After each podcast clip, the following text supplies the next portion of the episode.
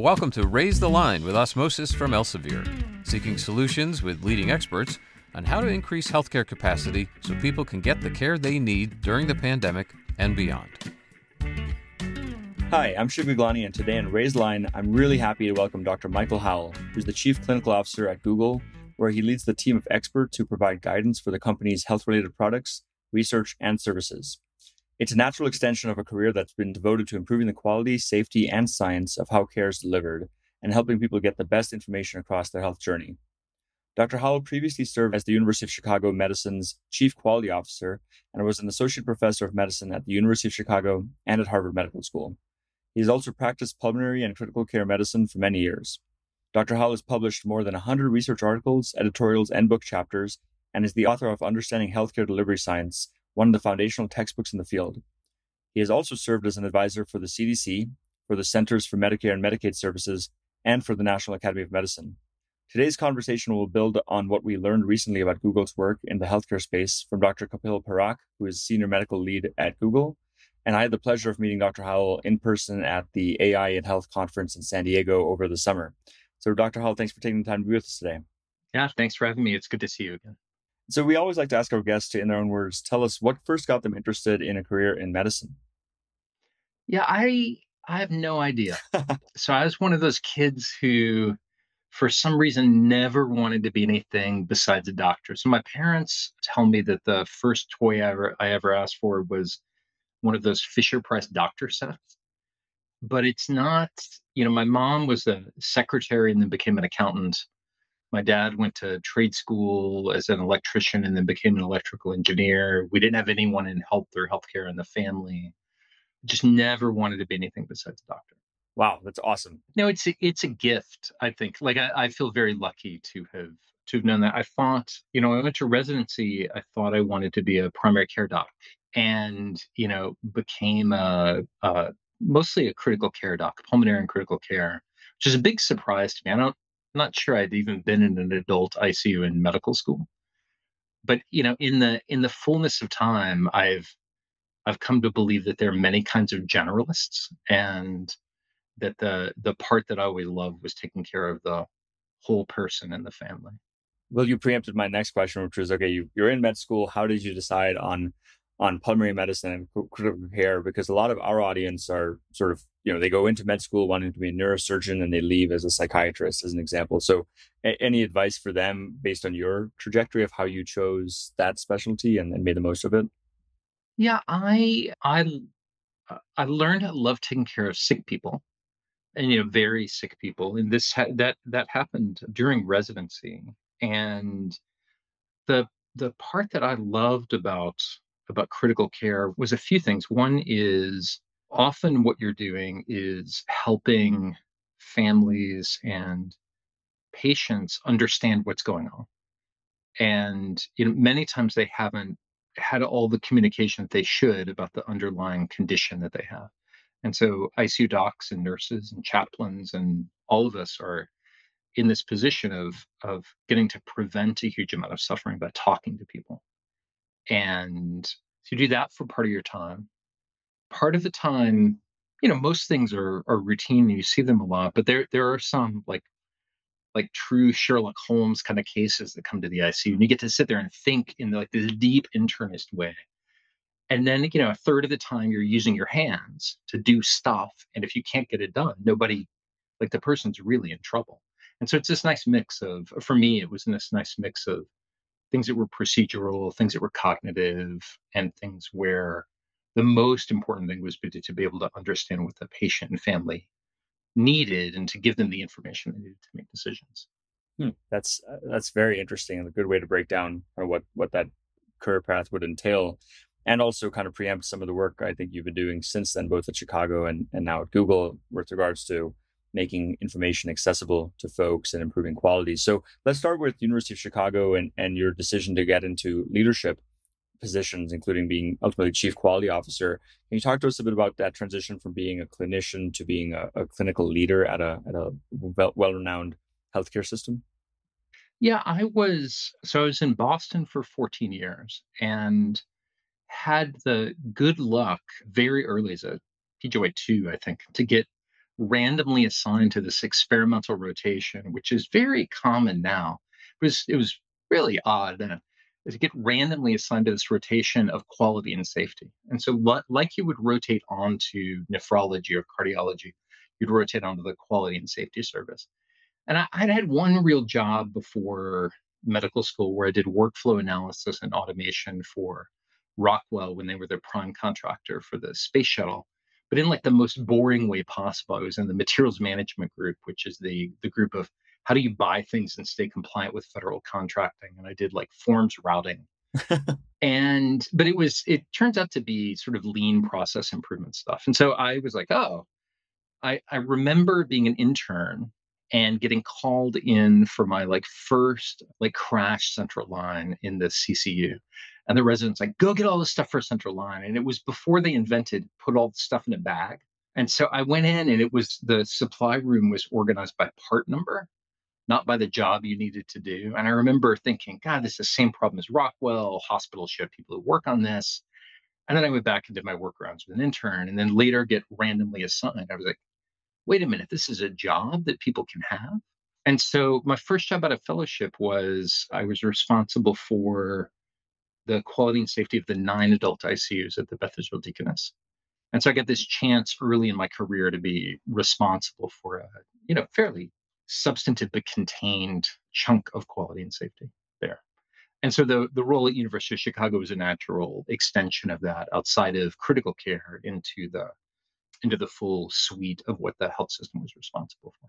Hmm, wow, that's cool. I mean, and again, that sort of speaks to the importance of maybe being open minded when you get randomly assigned on rotations or you get to choose electives throughout medical school or residency or fellowship because it could really influence what you do.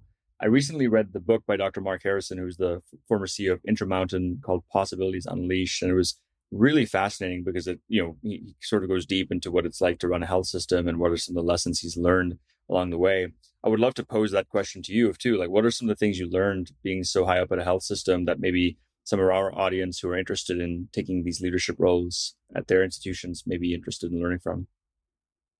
I, I learned how much things that seem mundane really matter to patient outcomes. And I learned how cognitively draining it is to do a good job to run line operations in a in a health system. And I'll I'll tell us I'll tell a couple of stories of that. So again, I'm an intensive care doc. One of the things about patients who, you know, commonly come to the ICU is they have bad infection, right? Sepsis. And there's a bunch of debate about what helps in sepsis, but it's pretty clear that delaying antibiotics in somebody with overwhelming bacterial infection is bad. And so when I was at the Beth Israel, I really wanted to improve the, the I really wanted to reduce the time for how long it took to get antibiotics once we're like, this person has septic shock, let's give them antibiotics. And we, you know, told people to do things and thought of all the things. And we just we couldn't get any movement in the median time to antibiotics. And so I had a I had a, a new project manager, first person I ever hired, actually. And I was like, go to the ICU and watch the moment that somebody says, "Oh, we need to give them antibiotics," and just follow it through until they're antibiotics in the in the vein. And what this person found, so everyone's like, oh, it's pharmacy won't approve them. No, it's like a two minute time to pharmacy approves them. Nothing. Okay. And then she followed the order down into the basement into the clean room. And because antibiotics that are compounded need to be done in a USP 797 compliant pharmacy. And she found that it was based on a label when a label was printed out and the label was turned 90 degrees off so that the pharmacy tech couldn't see when the label was printed. And her intervention was two things. One is turn the label maker 90 degrees, turn the printer 90 degrees, and for the, I think it was nine most commonly used chemically stable antibiotics, just store them in the ICU instead of down in the basement. Dramatic improvements. And so that project manager, by turning a printer 90 degrees, probably saved more lives than I ever did in my like entire career. And you just anyone who's been in quality and safety for a long time has some story that's exactly like that, where there's no like grand unifying theory of it. It's just that that's how the real world is, and the real world is messy. And so that sounds how what how are printers oriented sounds unbelievably boring, totally life saving in this context. And then the other example, fairly early in my career, I spent a year as the interim lead for pharmacy at one of the Harvard hospitals because we were missing a senior leader and they needed somebody. And, you know, went from random quality and safety guy to second largest line item in the budget after salaries, P&L, and, you know, and a, a pretty big team we delivered you know 10,000 doses of medications into human beings bodies every day and if we broke the entire hospital broke.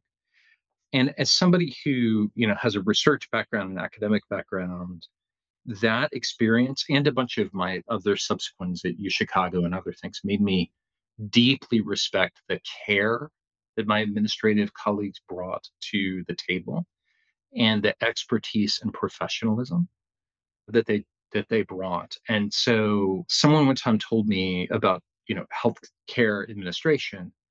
We're the people who take care of the people who actually take care of the people. And so that those are a couple of things I learned. Wow, those are incredible, incredible stories, and in particular, the, the printer one reminds me of, you know, how often things are a game of inches and just continuous improvement. You can get one percent better every day in different things, whether it's your personal life or a process at a large, you know, health system, and those can make bigger impacts over time with compounding than than the hail marys that oftentimes we we glorify and frankly make for better TV or movies, but but maybe not as impactful as what you shared. So switching gears to to Google. So you've gone to tech, you you joined Google. Google's had a habit of hiring some very impressive physician leaders like yourself and our mutual friend Dr. Garth Graham, person you work with, Dr. Karen DeSalvo. We'll get to the paper you and her wrote from New England Journal. And then another Raiseline guest we had last year on the podcast after she wrote the book The Long Fix, Vivian Lee, who, who was at Verily before that University of Utah. Can you just tell us, you know, what's it been like? What what prompted you to to go to Google, and what it's what's it's been like since you've joined Google? Yeah, I I joined Google in October of 2017. So I've been here now longer than I was in med school, which is hard to believe. And the the time when I joined, you know, so they, maybe it's worth giving a little bit of corporate architecture. So Alphabet's the overall company. There are a number of companies in Alphabet. Verily is one, Calico is another, and Google is another. And there, you know, there are a number of others there. And so, you know, Verily has its own board, has its own leadership, and we know each other and work together. But it's it's you know the the place that I've worked is Google, and there were when I joined, there were a few folks around. Kapil is a good example. But you know, when I when I was hired, I was hired into the the group in North America that at the time was doing the most healthcare work, which was the group that invents new kinds of machine learning and artificial intelligence for Google to use. And they had a health focused team. And so I had this chance to come in, you know, originally as a as a singleton, as an IC individual contributor. And two things. One is when I didn't understand something about machine learning or AI, I could usually find the person who invented them and ask them about it. And so, you know, I don't understand an embedding space. Oh, let me grab this person and like put them in a re- be like, I really can you explain this? It's unbelievable. And the second is that I got the chance to help grow the team and build it over time. And it's just been amazing to see with, you know, folks like Karen joining how far we've been able to come in a for healthcare really a short period of time. Yeah, no, I, I, certainly we've been watching it for some time, and it's funny when you joined in 2017. That was actually the year that seminal paper that's led to this AI craze came out. The Attention is All You Need paper was published 2017. So I imagine a lot of those authors from Google or, or DeepMind, Google, Alphabet were, you know, maybe even in the same office you were working out of. So, you know, since you mentioned machine learning, it was kind of your original mandate. Would love to get your thoughts on on this craziness that uh, has happened since ChatGPT was released. But obviously, you guys have been working on this for many, many years at Google, and the space has evolved quite a bit. We just recently had Nigam Shah over at Stanford, who you may know on the podcast, and he and colleagues published a, a paper in JAMA about LLMs for healthcare and what health systems should know about creating or fine tuning LLMs. You know what what has been you know kind of surprising to you over the past year And then I'd love to dive deep into kind of where you see AI in healthcare going. Yeah, I think it's important to nest that kind of conversation in there, there's a little bit of an arc here. And so I think I think the arc is that you know before 2010 or 2011 there was a category of AI around symbolic AI or good old fashioned AI. So think about you know IBM's Deep Blue beating the world champion in chess, right? Really amazing. Roughly, you know, a gazillion if then statements and a bunch of ways to search through a possibility space, right? Amazing things. But then in around 2010, 2011, there was this there were big technical advances in deep learning the idea of backpropagation and convolutional networks and you know roughly 2011 until 2022 is this era of deep learning. And we've seen unbelievable things there right? The fact that i don't have to go through all of the thousands of photos i have and tag them with my cat or my daughter's name or other like it just works is amazing and in healthcare we've done a whole lot of work in that. You know, we our our group had one of JAMA's 10 most influential papers of the 2010s about deep learning for diabetic retinopathy. And we've done work in lung cancer and skin disease and sort of a whole bunch of areas like that. About six months after I joined, the Attention is All You Need paper came out. And we, you know, the people were like, oh, that's different. I'm not sure anyone really understood. Uh, maybe Jeff Dean did or some of the other folks, but it was really different. And so what you it's it's this the tra- the transformer architecture, which is the the huge contribution from that paper.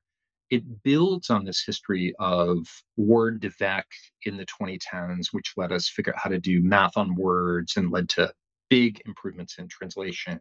It's this sort of arc of things the Word2Vec papers have been cited about 80,000 times. The attention is all you need paper, right? The T, the transformer in GPT, similarly, you know, 80 plus thousand times.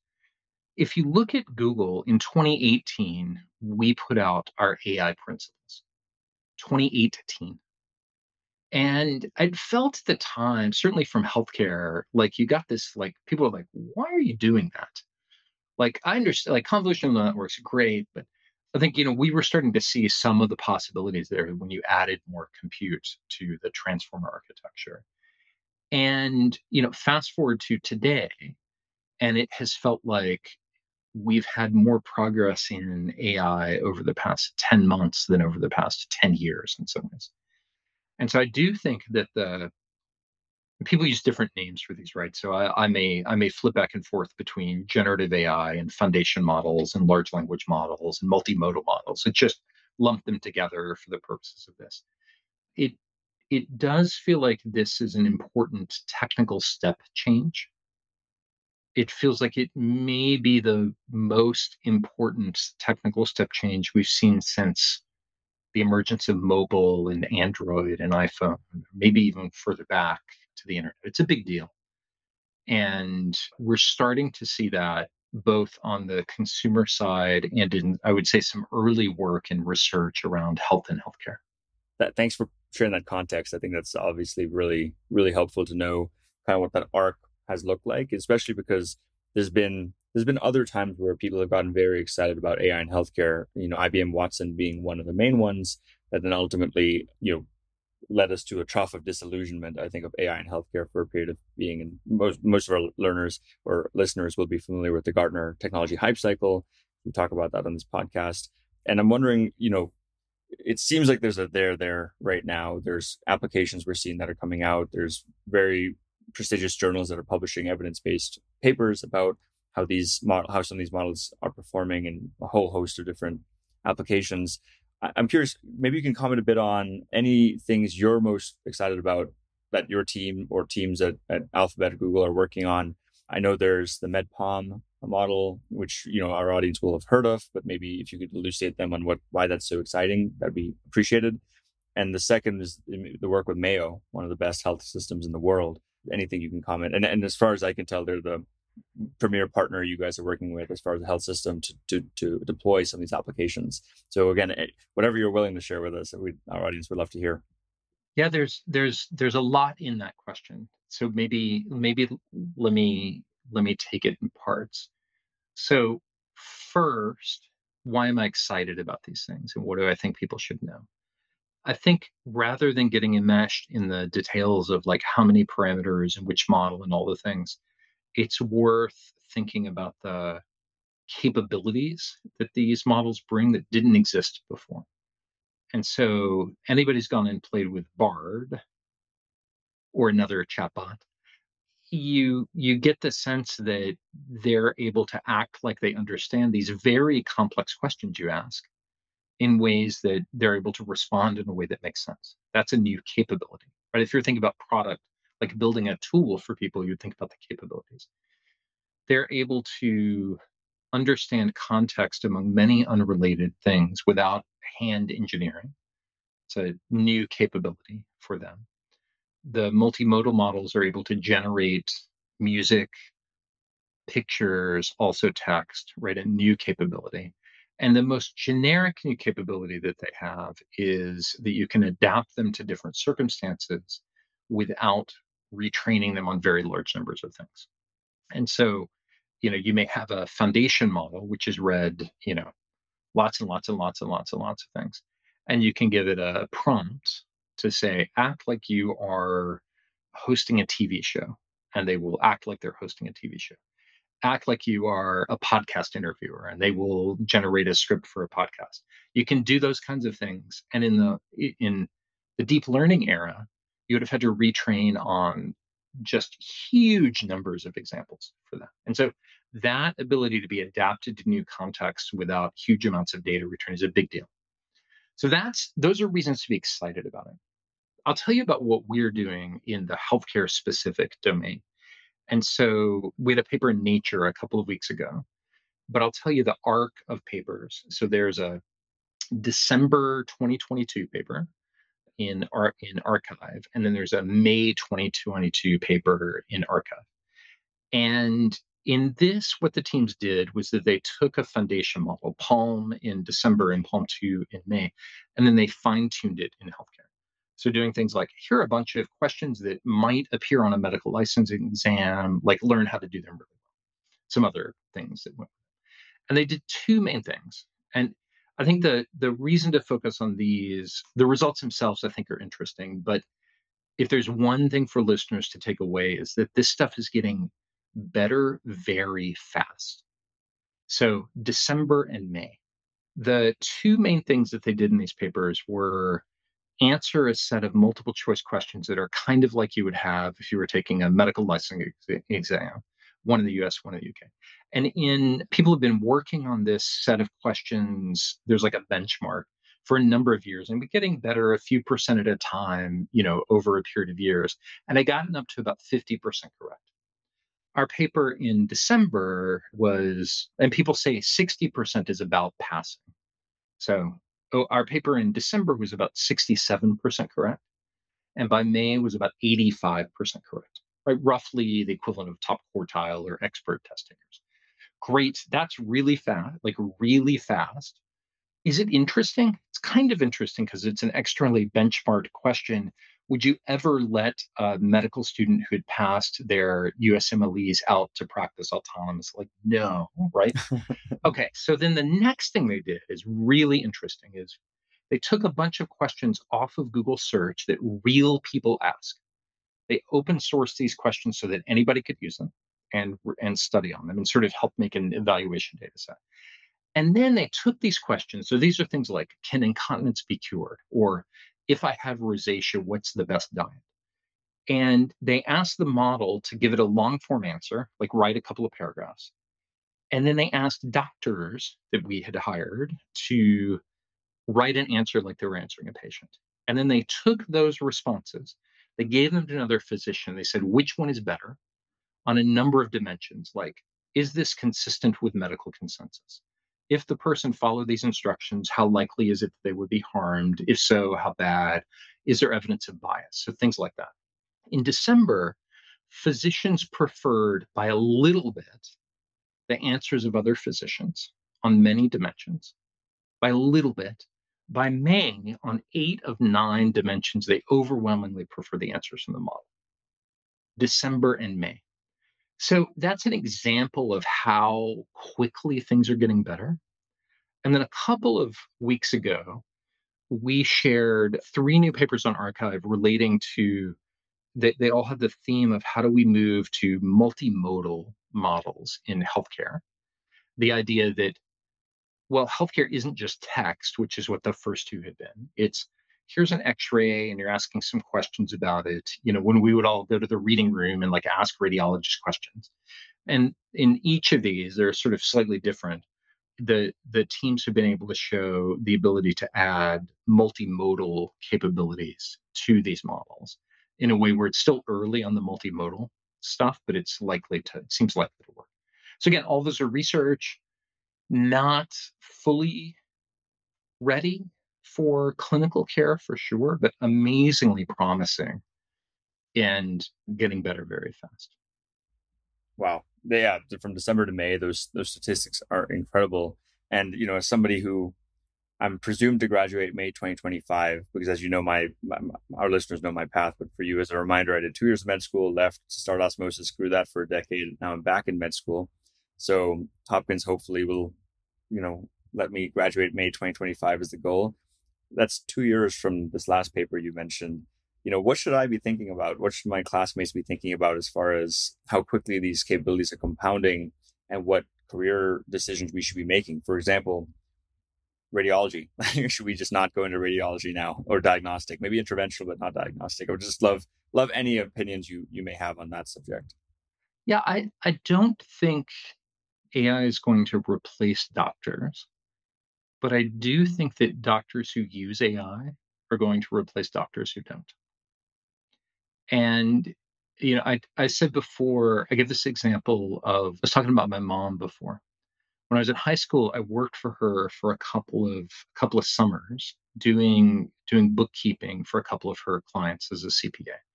And I'm old enough that the way you did that was there was a big sheet of paper and a ledger, and you had a, a calculator with some tape that came off of it. You 10 keyed and you added up all these things, right? And then, you know, somebody invented Lotus 123 and eventually, you know, QuickBooks and accountants didn't go away, but the work changed quite fundamentally. And I think that we're likely to see the work change in really meaningful ways over the next some number of years. Exactly what that's going to look like, I don't know. And I think that there's likely to be two things that educators need to think about. So one is, you know, in the way that there are standards for what do you need to know about the kidney? Like, what does your curriculum need to have about the kidney in order to call yourself a medical school? Right. Probably going to want to be thinking about AI in that way. You know, what do you need to know about lab testing? Right. There was a period of time after the Flexner report when lab testing was not a common thing in most doctors' practice, but it's core to most clinicians' practice today, to many clinicians' practice today. So I think one will be what I think educators will need to think about what do we need to be teaching about AI. I also think that it's likely that AI will change the learning process over time. It's going to be an interesting few years. Absolutely. One one of the reasons I, I love that analogy of the fact that accountants didn't go away. And in fact, probably there are more accountants now than there were back then, largely because the demand has gone up. Now, you know, a lot of a lot of businesses, small businesses that may not have kept books because it was too overwhelming or too expensive, because we have spreadsheets and QuickBooks and you know the internet, mobile phones. Now you can take receipt pictures of your receipts. Machine learning that categorizes those receipts is more demand. I know this happened with bank tellers. Like once ATMs came out, people are like, "Oh, we're going to get rid of all these bank tellers. But in fact, more branches got set up and more tellers. The tellers graduated to doing more advanced things than than uh, a, an ATM could do. So I like that, and I think that aligns. That, that probably makes a lot of people who are listening to this who are incurring hundreds of thousands of dollars of debt to go finish their clinical training.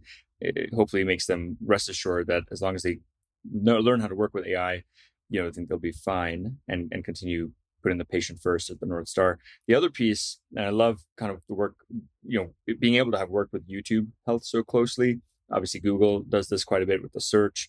Is I think so much healthcare is, you know, you've worked at BIDMC and Chicago. It's tertiary, it's reactive, it's sick care, but so much of I think medicine 3.0, as Dr. Peter Attia calls it, will be proactive and preventative, you know, where people can take care of themselves and their family members before they even have to see a specialist. And I often say, you know, we'll never have enough endocrinologists to treat everyone with diabetes. So we need to figure out how to flatten the curve of diabetes, not just raise line and strengthen the healthcare system, which is the name of the podcast.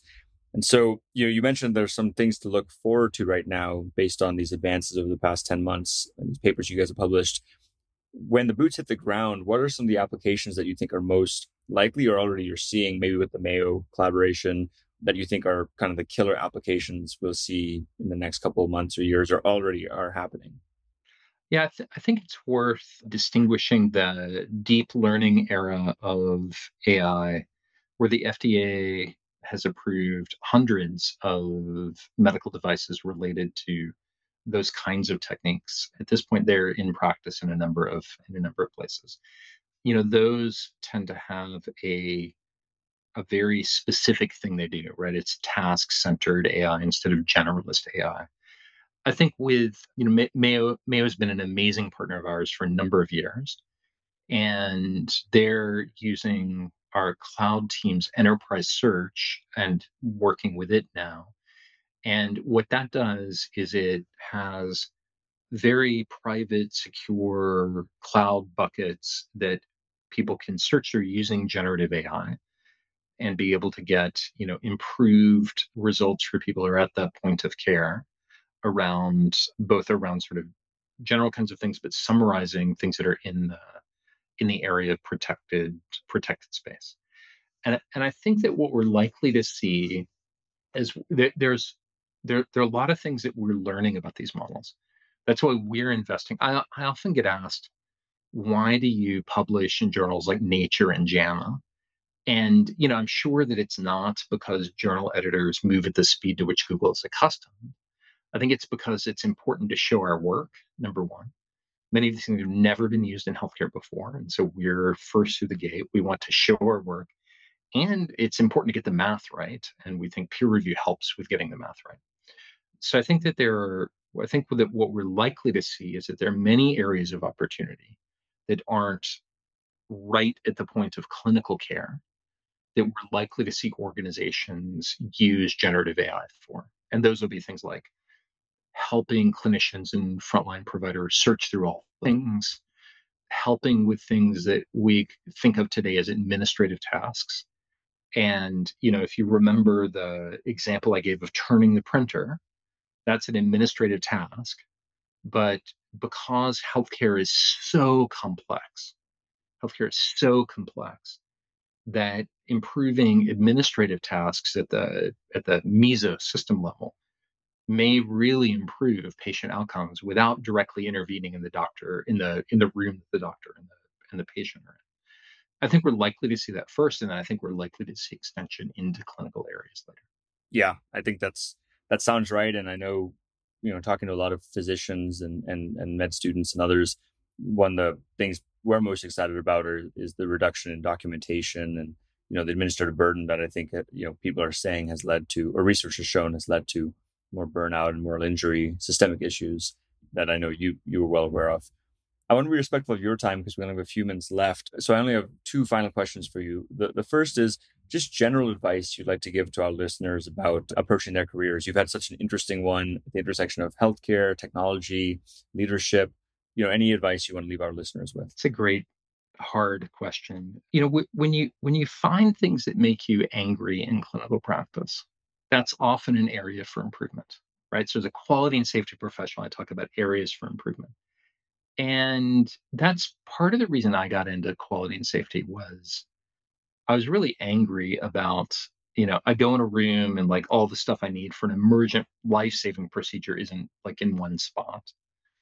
I had, it's kind of early in mid 2000s. And, you know, there, there was a lot of play around this idea of uh, 100,000 people being killed by accidents in US hospitals every year based on the Institute of Medicine report.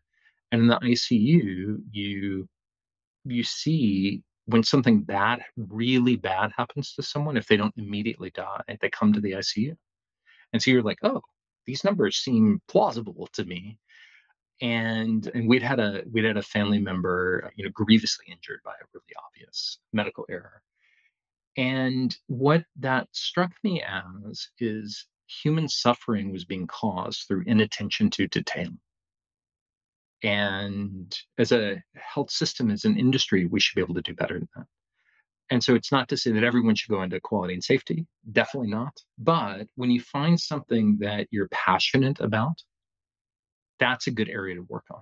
And so for me, you know, I and it, it can be it can be either way. So I'll tell one more story. I was a I was a relatively young, kind of a newish ICU attending, and we had this patient flown in from another part of the state, really sick, and like once in a career Sherlock Holmes kind of stuff, like coughing up blood on an cranial tube and we'd sort of figured out we thought that this patient had microscopic polyangiitis. Super rare like how you miss it like half the time on the boards all these things.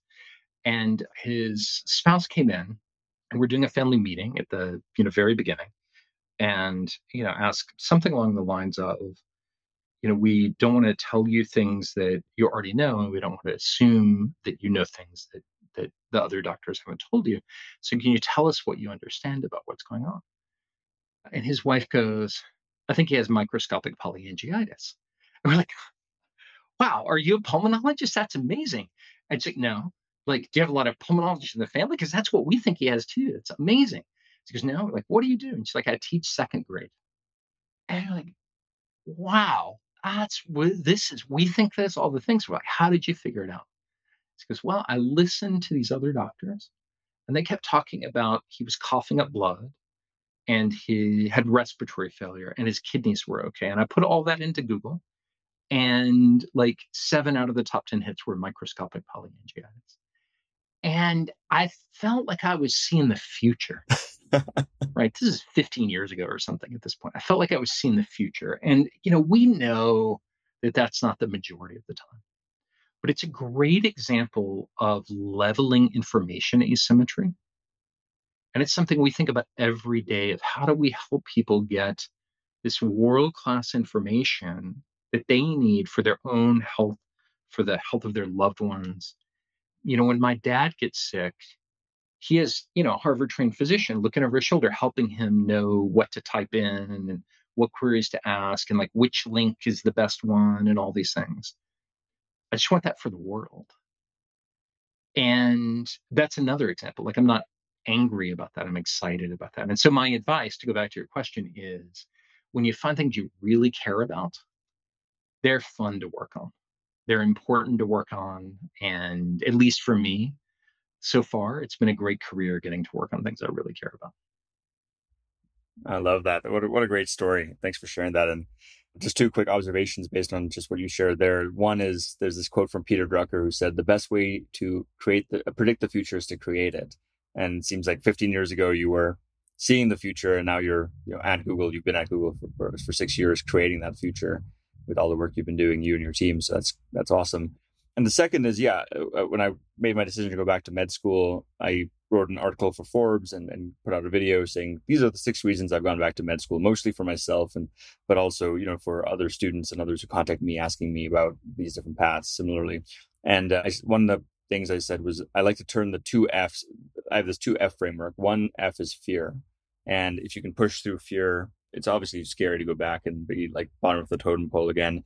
But if you can push through fear, on the other side is growth, right? Generally, and then the second is the second F is frustration, which you mentioned. Frustration, there's tons of things to be frustrated about.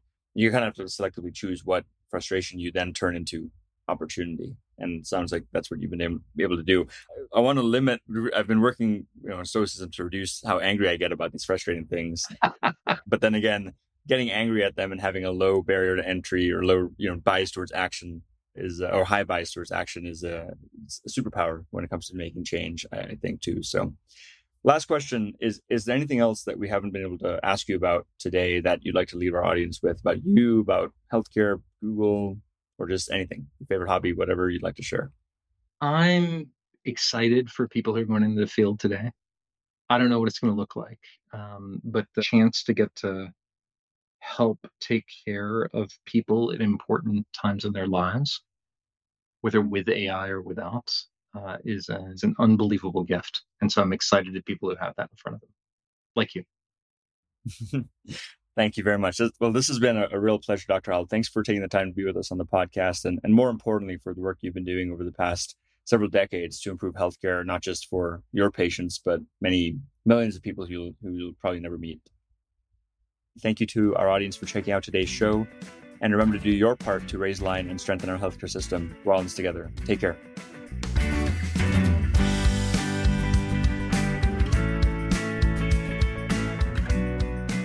If you like this podcast, please share it on your social channels.